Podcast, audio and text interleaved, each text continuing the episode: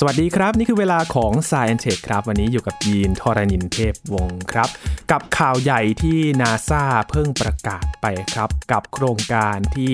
จะไปสำรวจดาวศุกร์กันอีกครั้งหนึ่งนะครับ ดาวเคราะห์ใกล้ๆโลกของเราอีกฝั่งหนึ่ง วันนี้จะมาคุยกับเติ้ลนัทนนท์ดวงสูงเนินกันครับว่า เอ๊ในการสำรวจดาวศุกร์ครั้งนี้เนี่ยนาซาเขาจะไปหาคำตอบเรื่องอะไรกันบ้างนะครับ ติดตามได้ใน s าย e n t e c วันนี้ครับ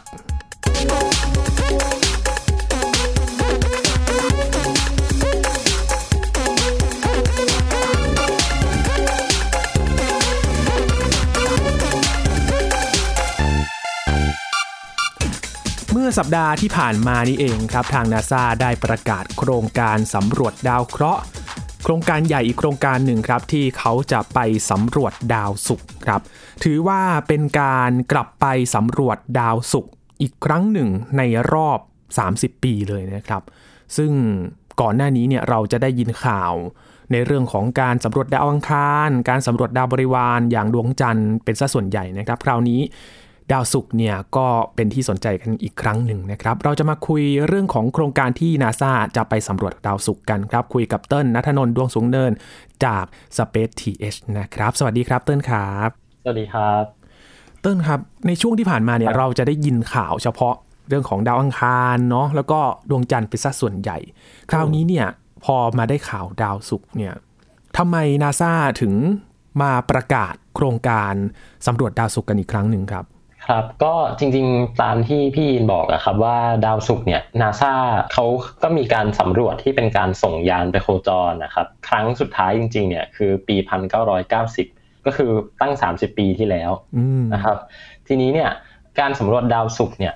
หลายคนอาจจะรู้สึกว่าเอ มันไม่ได้มันไม่ได้เป็นที่นิยมขนาดนั้นหรือเปล่าอะไรเงี้ยครับแต่ว่าจริง ๆ ต้องเล่าให้ฟังนิดนึงว่า ต่อให้เราบอกว่าไม่มีการสำรวจดาวศุกร์มาในรอบ 30 ปีเนี่ยมันไม่ได้หมายความว่าในช่วงยุคปี 90 เนี่ยมาจนถึงปัจจุบันเนี่ย 2021 เนี่ยมันไม่มีการสำรวจดาวศุกร์นะฮะคือการสำรวจเนี่ยมันจะเป็นในลักษณะที่ว่า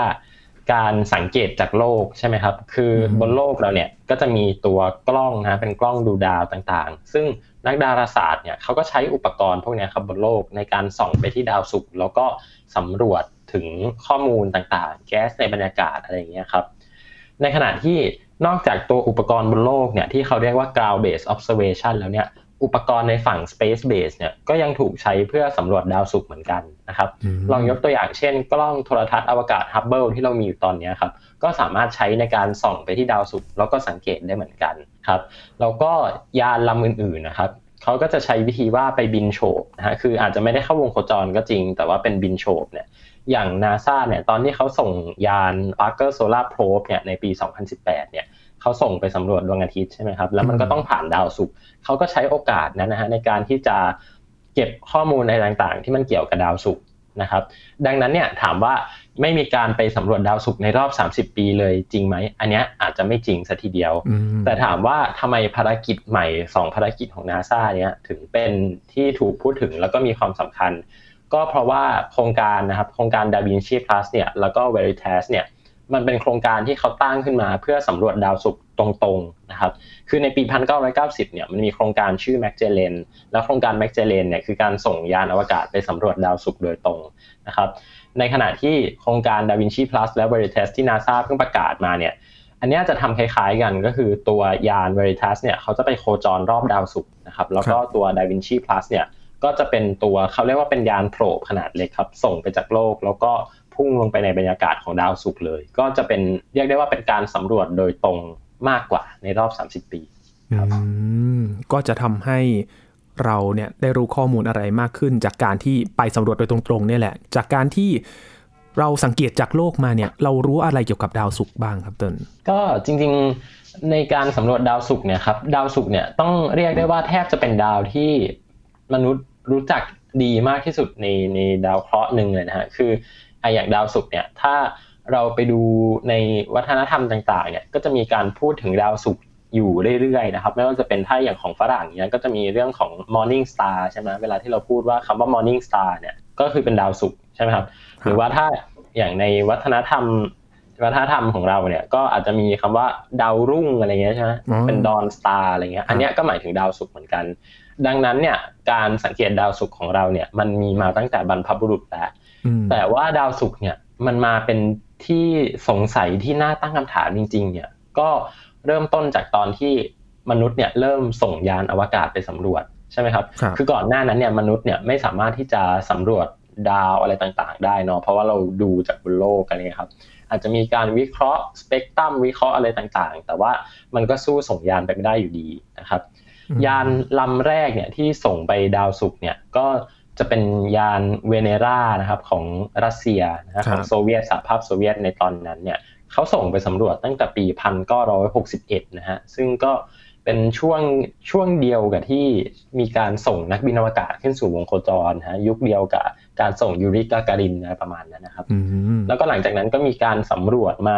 เรื่อยๆนะครับ ตั้งแต่โครงการเวเนราสองเวเนราสามอะไรมา แล้วก็ทางนาซาเองเนี่ยปี 1962 เนี่ยเขาก็ได้ส่งยานมารินเนอร์หนึ่งนะฮะไปไปบินโฉบนะฮะซึ่งก็ไม่สำเร็จนะก็มาสำเร็จจริงๆ ก็คือ Mariner 2 นะครับ ปี 1962 เนี่ยก็สามารถที่จะไปบินโฉบดาวศุกร์ได้ แล้วก็ข้อมูลจากการบินโฉบเนี่ยเขาก็พบว่าตัวดาวศุกร์เนี่ยมันมีมันมีแก๊สนะฮะแล้วก็มีพื้นผิวของมันเนี่ยก็คือร้อนมากนะฮะแล้วก็ ตัวผลงานของยาน Mariner 2เนี่ยในปี1962เนี่ยเขาก็ inspire ให้ให้กับ Carl Sagan นะครับ ซึ่งก็เป็นนักวิทยาศาสตร์ดาวเคราะห์นะครับ planetary scientist เขาก็ได้เขียน paper ขึ้นมาตัวหนึ่งนะว่า life in a cloud of Venus แล้วก็เครื่องหมายคำถามนะฮะก็คือถามว่า เอ้ยแล้วดาวศุกร์เนี่ยมันเป็นไปได้ไหมที่มันจะมีสิ่งมีชีวิตอยู่ เพราะว่าอะไรเพราะว่าดาวศุกร์เนี่ยเขาบอกว่ามันคล้ายกับ โลกในช่วงยุคเริ่มต้นใช่ไหมครับโลกของเรายุคเริ่มต้นเนี่ยถ้าเราย้อนกลับไปดูในในประวัติศาสตร์ที่เราเรียนกันมาเนี่ยมันจะมีเหตุการณ์สำคัญสำคัญ เช่น แผ่นดินไหวภูเขาไฟระเบิด มีแก๊สอะไรต่างๆ คือโลกโลกเราเมื่อก่อนฮะร้อนมากแล้วก็เต็มไปด้วยแก๊สพิษอะไรต่างๆนะฮะซึ่งพอเวลาผ่านไปเนี่ยปรากฏการณ์อะไรต่างๆ มันก็สงบลงแล้วก็กลายมาเป็นโลกที่เราใช้ชีวิตอยู่กันในปัจจุบัน นะฮะทีนี้เนี่ยดาวศุกร์เนี่ยมันเหมือนกับเป็นอดีตของโลกนะฮะเห็นไหมว่าจะตรงข้ามแต่ดาวอังคารดาวอังคารเนี่ยเหมือนจะเป็นอนาคตของโลก เพราะว่าเป็นดาวที่แห้งแล้งใช่ไหมครับแล้วก็แก๊สในบรรยากาศก็เลือนหายไปหมดแล้วอะไรเงี้ยครับดังนั้นเนี่ยดาวศุกร์เนี่ยพอมันมีลักษณะที่คล้ายกับโลกในยุคแรกเริ่มเนี่ยมันก็น่าตั้งคำถามว่าเอแล้วถ้าโลกในยุคแรกเริ่มเนี่ย มันก่อให้เกิดสิ่งมีชีวิตอย่างเราเราขึ้นมาได้เนี่ยอาจจะในช่วงยุคแรกที่มีการเกิดแบคทีเรียเกิดอะไรต่างๆ สิ่งมีชีวิตไมโครบีขนาดเล็กอะไรพวกนี้ครับมันเป็นไปได้ไหมว่าจริง ๆ แล้วเนี่ยดาวศุกร์เนี่ยมันก็น่าจะเกิดวิวัฒนาการหรือบางอย่างของสิ่งมีชีวิตเกิดขึ้นมาได้เหมือนกันนี่ก็เป็นคำถามที่เขาทิ้งเอาไว้ตั้งแต่ในช่วงยุคแรก ๆ ของการสำรวจดาวศุกร์นะในช่วงประมาณปี 1900 กว่าๆนะปี 1960 ถึง 1970 แล้วก็ มีการตั้งคำถามมาเรื่อยๆครับ อืม พออยากจะรู้ว่ามันจะไปต่อยังไงเหมือนเหมือนคาดการณ์เนาะว่าสภาพที่มันเห็นเนี่ยมันจะเหมือนกับโลกไหมใช่ไหมครับเตินใช่ครับ สิ่งสิ่งที่น่าสนใจก็คือณปัจจุบันเนี่ยต้นค่อนข้างต้นค่อนข้างรู้สึกว่าเรายังไม่มีข้อมูลเกี่ยวกับดาวศุกร์เยอะมากขนาดนั้นครับคือ โอเค เรามีข้อมูลดาวอังคารเยอะมาก เพราะตอนนี้คือมียานบิน โคจรรอบดาวอังคารเต็มไปหมดยานที่อยู่บนพื้นผิวของดาวอังคารก็ประมาณสี่ห้าลำแล้ว แต่ว่าดาวศุกร์เนี่ย ปัจจุบันเนี่ยมียานที่ไปโคจรรอบดาวศุกร์มาไม่ถึง20ลำนะฮะแล้วก็โดยมากแล้วก็จะเป็นภารกิจในช่วงแรก ๆ ของการสำรวจอวกาศ ซึ่งเราก็จะรู้กันดีว่ามันมันส่วนมากมันจะเป็นเฟลเลอร์ซะส่วนใหญ่นะก็คือไม่สำเร็จบางที lost contact บ้างบางทีไปโคจรแล้วไม่สำเร็จบ้างอะไรเงี้ยครับ ซึ่งต้นก็ ก็ไม่เข้าใจว่ามันเป็นเพราะอะไร เพราะว่าจริงๆท่านถ้าคิดกันในทางในทางทฤษฎีแล้วเนี่ยการส่งยานไปสำรวจดาวศุกร์เนี่ยมันน่าจะง่ายกว่าดาวอังคารนะเพราะว่าระยะทางอะไรเงี้ยครับระยะทางของดาวศุกร์เนี่ยถ้ามันมาอยู่ใกล้โลกเนี่ย มันมันใกล้กว่าระยะทางใกล้ที่สุดระหว่างโลกกับดาวอังคารอีกนะอืมก็สงสัยเหมือนกันเนาะเอ๊ะในรอบที่มันหายไปเนี่ยมันเกิดจากอะไรมันเกิดอะไรขึ้น มีอะไรที่มันทำให้มันหายไปจากความสนใจจากคนหรือเปล่าครับต้น ต้นรู้สึกว่าพอกระแสมันกระแสมันมาจากดาวอังคารซะส่วนใหญ่เนี่ย คือต้นอันนี้มองส่วนตัวนะคือ คือต้นมองว่าจริง ๆ แล้ว culture ของเราเนี่ยมันพาให้เราไปเราไปสนใจดาวอังคารมากกว่านะฮะมากกว่าที่จะสนใจดาวศุกร์เนี่ยเพราะว่าถ้าอย่างเราไปดู science fiction นะฮะเรื่อง War of the World เนี่ยเราก็พบว่ามนุษย์ต่างดาวที่มันมาบุกโลกเนี่ยมันมาจากดาวอังคารใช่ไหมครับ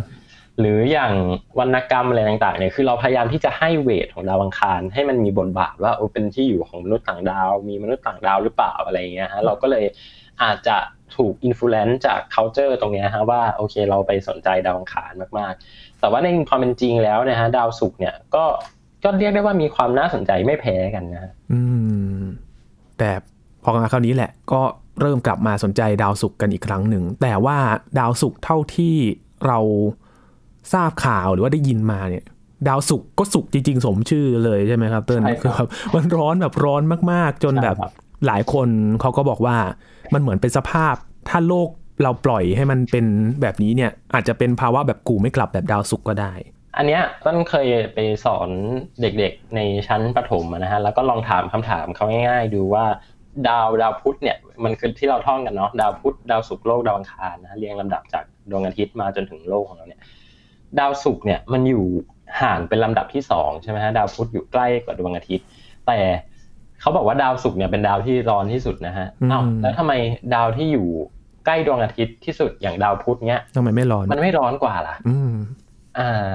อันนี้เนี่ยฮะเด็ก ๆเขาก็คิดกันนะว่าอ๋อหรือเพราะว่ามันเป็นมันเป็นเรื่องเกี่ยวกับอากาศหรือเปล่าอะไรเงี้ยฮะมันเป็นหรือมันมีบรรยากาศหรือเปล่า แต่ว่าดาวพุธมันไม่มีบรรยากาศหรือเปล่าอะไรเงี้ยซึ่ง จริงก็เป็นคำตอบที่ถูกต้องนะฮะเพราะว่าดาวศุกร์เนี่ยมันมีบรรยากาศที่หนากว่านะฮะจริงๆก็คือหนากว่าทั้งโลกและหนากว่าทั้งดาวอังคาร แล้วก็หนากว่าดาวพุธด้วยนะมันทำให้เวลาที่ความร้อนเนี่ยฮะมันเข้าไปอยู่ในตัวดาวแล้วเนี่ยมันมันไม่สามารถที่จะถ่ายเทออกมาได้ฮะมันก็เลยเกิดเป็นการสภาวะเรือนกระจกนะฮะให้ให้ให้ลองนึกภาพว่าเรานอนห่มผ้าเนี่ยฮะกับเรานอนไม่ใส่เสื้อผ้าเนี่ย จริง ๆ แล้วเนี่ยต่อให้เราเปิดแอร์เนี่ยกับเรานอนไม่ใส่เสื้อผ้าเนี่ย ถ้าถ้าเกิดว่าเราห่มผ้าเนี่ย เราจะพบว่าตอนแรกมันก็อาจจะอบอุ่นดี แต่พอห่มไปสักพักนึงเนี่ยมันจะเริ่มร้อนแล้วใช่ไหมฮะซึ่งเอ้แบบเนี้ยมันก็คือหลักการของเรือนกระจกฮะคือดาวดาวศุกร์เนี่ยเขามีก๊าซเรือนกระจกเยอะมาก มันก็เลยทำให้ตัวบรรยากาศเขาเนี่ยมันร้อนและมันร้อนเท่ากันทั้งดาวด้วย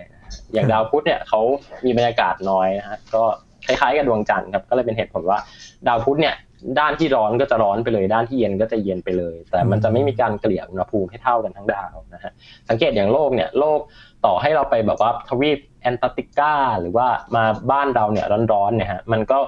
ก็เรียกว่าอุณหภูมิมันก็ยังไม่แตกต่างมากนะยังไม่ถึงหลักร้อยองศา แต่ว่าถ้าเราไปดูอย่างดาวพุธหรือว่าดวงจันทร์เนี่ยผิวด้านหนึ่งที่เป็นด้านเย็นเนี่ยโหห่างกันนี่ก็หลักหลายร้อยองศาครับ คือไม่ใช่แค่ระยะห่างจากดวงอาทิตย์เท่านั้นเนาะสภาพของตัวดาวเคราะห์แต่ละดวงที่มันแบบมีชั้นบรรยากาศที่มามีปัจจัยสำคัญทำให้อากาศอุณหภูมิเนี่ยมันก็ต่างกันด้วย อย่างดาวศุกร์เนี่ยก็ร้อนมากๆเลย แล้วความร้อนมากๆแบบนี้หรือว่าอุปสรรคอื่นๆ แบบนี้มันเป็นความท้าทายสำหรับการสำรวจดาวศุกร์ยังไงบ้างครับเติ้ลจริง ๆก็คือการส่งยานไปลงดาวศุกร์เนี่ยฮะ มันทำไม่ได้เหมือนดาวอังคารนะ เพราะว่าคือดาวอังคารเนี่ยเราโอเคเราเห็นยานยานของทั้งจีนของทั้งอเมริกาไปลงจอดสำรวจกันเนี่ยฮะเราก็สามารถทำงานได้กันเป็นสิบปียี่สิบปีนะฮะแต่ว่าดาวศุกร์เนี่ยการทำงานของยานที่ไปลงตรงผิวดาวศุกร์เนี่ยทำงานกันในหลักวินาทีเท่านั้นนะเพราะว่าสภาพแวดล้อมคือมันมันร้อนมากแล้วมันก็เต็มไปด้วยปัจจัยหลายอย่างที่พร้อมที่จะฆ่ายานอวกาศของเราได้ตลอดเวลานะฮะซึ่ง แม้กระทั่งตัวยานดาวินชีพลัสของนาซาเนี่ยที่เขาจะส่งลงไปในบรรยากาศของดาวศุกร์เนี่ยฮะมันก็จะไม่เหมือนยานสำรวจดาวอังคารที่แบบว่าทำงานกันไปห้าหกปีสิบปียี่สิบปีได้นะคือก็รู้สึกว่าเขาจะส่งไปแค่ในหลักวินาทีครับก็คือใช้ช่วงเวลาระหว่างที่มันกำลังกำลังกางร่มชูชีพ แล้วก็ลงไปที่ผิวของดาวศุกร์เนี่ยในการเก็บข้อมูลออกมาให้ได้เยอะที่สุด แล้วก็รีบ transmit กลับมา relay กับตัวยาน Veritas นะฮะแล้วก็ รีบส่งกลับมายังโลก เพื่อเก็บเป็นข้อมูลให้เราวิเคราะห์นะฮะดังนั้นคือเราจะไม่ได้เห็น เราจะไม่ได้เห็นว่าโอเค มีการส่งโรเวอร์ไปไหมหรือมีการส่งยานลงจอดที่แบบ จะไปขุดดินจะไปวิ่งอะไรบนดาวศุกร์ไหมอันนั้นน่าจะยากแล้วก็ด้วยเทคโนโลยีปัจจุบันเนี่ยเข้าใจว่าน่าจะต้องรออีกหลายปีเลยล่ะกว่า เราจะมียานที่ไปลงดาวศุกร์แล้วทำการสำรวจในระยะยาวได้จริงๆครับแล้วโครงการทั้งสองโครงการของนาซาเนี่ย จะมีรายละเอียดในการสำรวจยังไงบ้างครับเตินก็ยานทั้งสองลำเนี่ยครับ คือเขามีเขามีแผนไว้ที่จะปล่อยในช่วงตั้งแต่ปี 2028 จนถึงปี 2030 นะฮะ คือยาน Veritas เนี่ยฮะ จะเป็นยานแบบโคจรใช่ไหมครับ แบบที่เมื่อกี้ก็เล่าให้ฟังเนาะ คือไปโคจร ยานลำเนี้ยจะส่งขึ้นไปก่อนนะฮะ ส่งขึ้นไปก่อนเพื่ออะไร เพื่อให้เขาทำแผนที่ดาวนะฮะ แม้กระทั่งดาวอังคารของเราเนี่ยก็ เวลาที่เขาจะเอายานไปลงเนี่ยมันก็ต้องมียานอวกาศที่ทำแมปปิ้งใช่ไหมทำแผนที่มาก่อน ซึ่งดาวอังคารเนี่ยมันก็คือยาน Mars Reconnaissance Orbiter ใช่ไหมครับในปัจจุบัน พอดาวศุกร์เนี่ยไม่มียานที่เป็นโคจรใช่ไหมฮะก็แน่นอนว่าต้องมีการส่งยานที่เป็นโคจรไปก่อน ก็เป็นหน้าที่ของยาน Veritas ที่เขาจะใช้เทคโนโลยีนะที่ชื่อว่า INSA เนี่ยที่เป็นเทคโนโลยีที่ใช้ในการตรวจสอบพื้นที่ภูมิประเทศเนี่ยเขาจะทำแมปปิ้งภูมิประเทศเนี่ยรอบดาวศุกร์ก่อนนะครับ แล้วก็ พอปี 2030 เนี่ย ก็จะมีการส่งยานดาวินชี plus ซึ่งเป็นตัวโผล่ขนาดเล็กนะฮะ พุ่งลงไปในบรรยากาศของดาวศุกร์เลย ความน่าสนใจของมันก็คือต้นต้นมองว่าอุปกรณ์ที่ที่ติดไปกับยานทั้งสองลำนะฮะ โดยเฉพาะยานดาวินชี plus เนี่ย ถ้าเราไปดูข้อมูลเนี่ย มันคืออุปกรณ์ชุดเดียวกับที่นาซาเขาติดไปกับยาน Curiosity ที่ไปดาวอังคารในปี 2012 นะครับ คือถ้าให้เปรียบเทียบง่ายๆเลยเนี่ยก็คือ ทาง JPL ครับทีมที่ทำยาน Curiosity เนี่ยที่ไปลงดาวอังคารเนี่ยเขาก็เหมือนกับเอาอุปกรณ์ชุดพวกนี้ครับมามาให้กับทีม NASA Goddard Space Flight ที่ทำยาน Da Vinci Plus เนี่ยแล้วก็มันก็บอกว่าโอเค เราพูฟมาแล้วว่าอุปกรณ์ตัวเนี้ยมันมัน work บนดาวอังคารนะลองเอาไปสำรวจดาวศุกร์ดูบ้างอะไรเงี้ยครับซึ่งอุปกรณ์ที่ติดไปเนี่ยก็จะมีพวกสเปกโทรมิเตอร์นะครับที่เป็นตัวเอาเลเซอร์ที่เอาไปยิง ยิงผ่านอากาศ แล้วก็ดูวัดธาตุองค์ประกอบของแก๊สต่างๆอะไรครับ แล้วก็มีตัวกล้องความละเอียดสูงนะครับ ที่ปกติแล้วนาซาจะใช้ตัวกล้องเนี่ยครับในการติดกับตัวโรเวอร์ที่เดินทางขึ้นไปบนดาวอังคารนะฮะทีนี้เนี่ยพอสำรวจเสร็จแล้วเนี่ยอย่างที่บอกไปว่าตัว DaVinci Plus เนี่ยมันมันอยู่แค่แป๊บเดียวฮะก็ ดังนั้นต้นมองว่าต่อให้เราส่งยานไปได้แป๊บเดียวจริงๆนะแต่ข้อมูลที่เราจะเก็บมาวิเคราะห์ได้เนี่ยน่าจะพอเพียงพอแก่ให้นักวิทยาศาสตร์ เอามาวิเคราะห์กันได้อีกยาวๆหลายหลายปี อาจจะในหลัก4หปีเลยนะก่อนที่ภารกิจสำรวจดาวศุกร์ใหม่จะเกิดขึ้น แล้วก็ข้อมูลจากยาน Da Vinci Plus แล้วก็ Veritas เนี่ยน่าจะช่วยให้เราเข้าใจดาวศุกร์ได้เยอะขึ้นมากๆนะจากข้อมูลในปัจจุบัน อืมคือ เออจริง ๆเขาก็ไม่ได้ จะพูดว่าไม่ได้คาดหวังมาก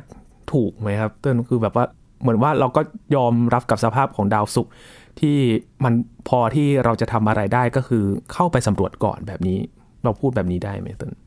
ต้องต้องบอกว่าไทม์ไลน์ในไทม์ไลน์ของ progression ในการสำรวจดาวศุกร์กับดาวอังคารเนี่ยมันต้นรู้สึกว่ามันเทียบกันลำบาก เพราะว่าคือเราจะวัดได้ไหมว่า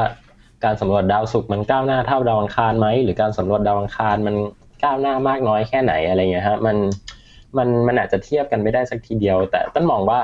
การสำรวจของยานทั้งสองโครงการเนี้ยทั้ง DaVinci Plus แล้วก็ Veritas เนี่ยมันจะไปช่วยช่วยให้เรามีข้อมูลเยอะขึ้นมากกว่า แล้วก็ต้นว่าในในคือในทางวิทยาศาสตร์เนี่ยมันไม่มีอะไรดีไปมากกว่าการที่เรามีข้อมูลเยอะขึ้นนะฮะเพราะว่า จริง ๆ ข่าวใหญ่เกี่ยวกับดาวศุกร์ในช่วงสองสามปีที่ผ่านมาเนี่ยมันก็มีเรื่องเกี่ยวกับการค้นพบแก๊สฟอสฟีนใช่ไหมครับเมื่อเมื่อประมาณปีที่แล้วเนาะที่เป็นข่าวใหญ่ สุดท้ายเนี่ยผลก็คือข้อมูลที่ได้ได้มาจากตัว paper อันนั้นนะครับเขาก็มาวิเคราะห์กันดูแล้วก็บอกว่าจริง ๆ แล้วมันเป็นการอ่านค่าที่ผิดพลาดเท่านั้นนะคืออาจจะไม่ได้มีแก๊สฟอสฟีนที่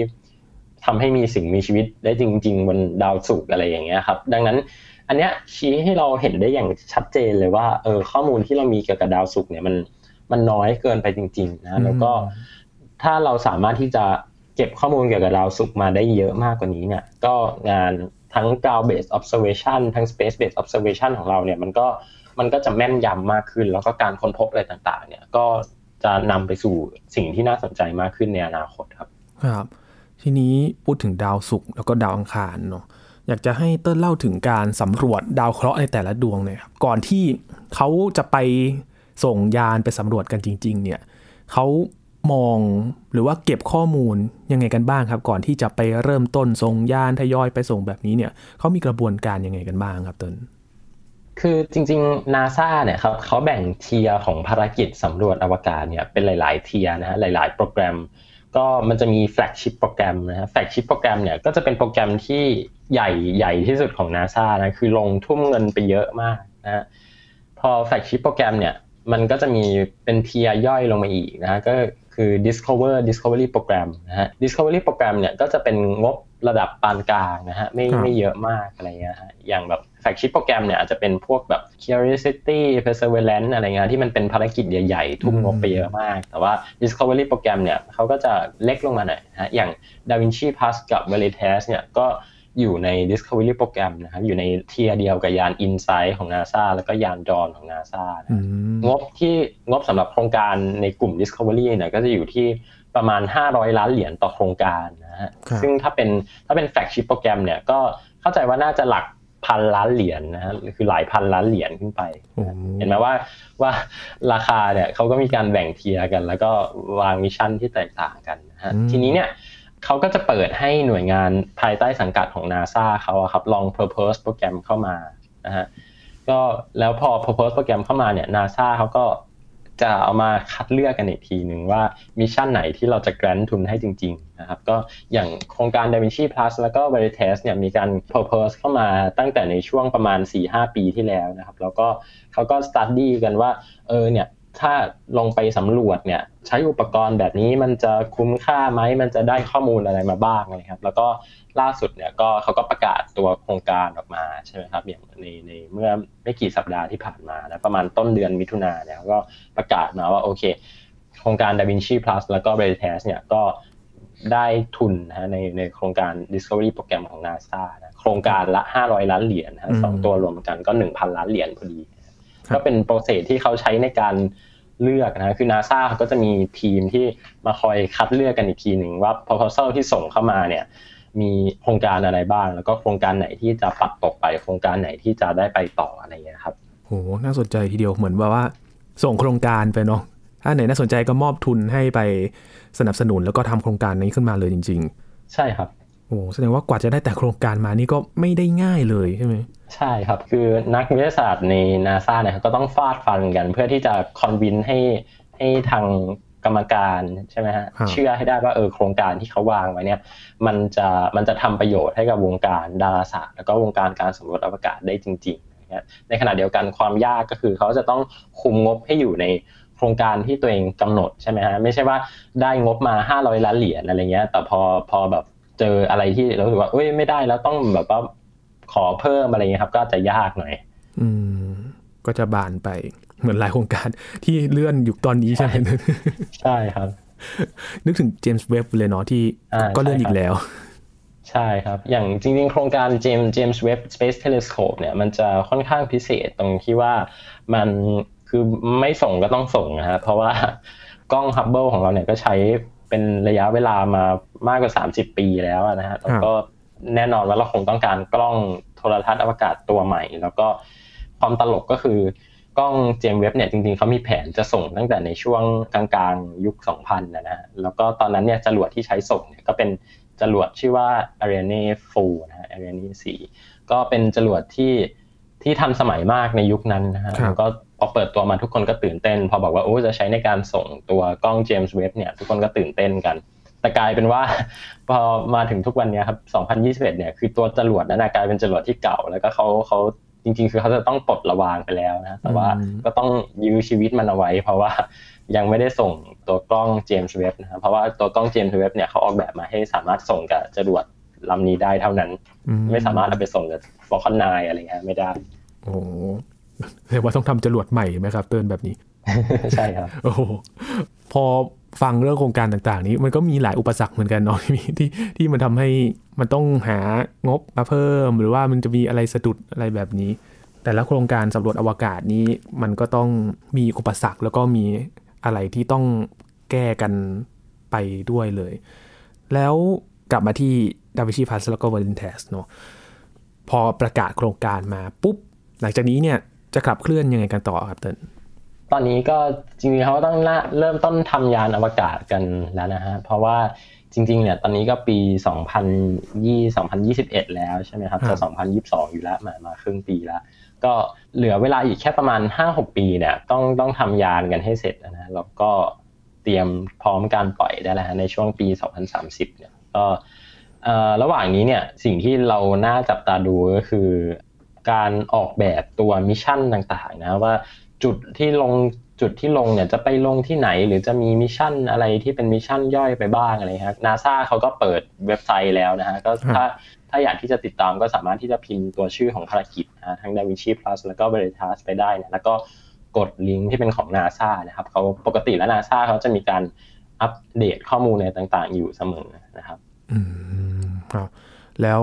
หลังจากที่เราส่งทั้งสองยานนี้ไปเนี่ย คาดว่าเราจะได้เห็นอะไรมากขึ้นครับเตินสำหรับดาวศุกร์ก็จริงๆ ข้อมูลจากยานทั้งสองลำเนี่ยครับน่าจะช่วยให้นักดาราศาสตร์ แล้วก็นักนักวิทยาศาสตร์ดาวเคราะห์นะฮะ planetary scientist เนี่ยสามารถที่จะใช้ข้อมูลจากยานเนี่ยในการวิเคราะห์ถึงธาตุองค์ประกอบอะไรต่างๆ ในดาวศุกร์แล้วก็โอกาสที่จะมีการเกิดขึ้นของสิ่งมีชีวิตนะฮะบนบนพื้นผิวดาวศุกร์เนี่ย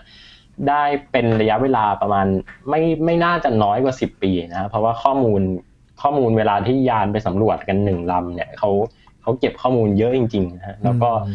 วิเคราะห์กันได้ยาวๆครับอย่างข้อมูลการค้นพบหลาย ๆ อย่างในปัจจุบันมันก็มาจากยานที่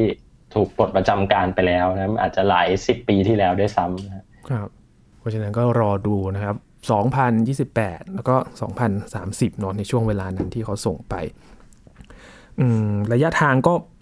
ใกล้กว่าที่เราส่งไปดาวอังคารเนาะ ก็ใกล้กว่าครับแต่ก็ต้องต้องดูว่าช่วงช่วงนั้นเนี่ยคือ ดาวจะโคจรมาใกล้แค่ไหน แต่ว่าคือต้นก็ยังไม่ได้เช็คตัวออร์บิทอีกทีหนึ่งนะแต่ว่าเข้าใจว่าเวลาที่เขาเลือกส่งยานเนี่ยเขาจะต้องเลือกส่งยานในช่วงที่ดาวมันเข้ามาใกล้อยู่แล้วเนี่ยจะต้องเช็คกันดูอีกทีหนึ่งนะว่าใกล้ที่ระยะเท่าไหร่อืมก็รอดูนะครับ โครงการสำรวจดาวศุกร์อีกครั้งหนึ่ง ในรอบ 30 ปีเลยก็เป็นอีกโครงการที่น่าตื่นเต้น เกี่ยวกับดาวเคราะห์ในระบบสุริยะของเรานะครับ ใกล้ของโลกด้วย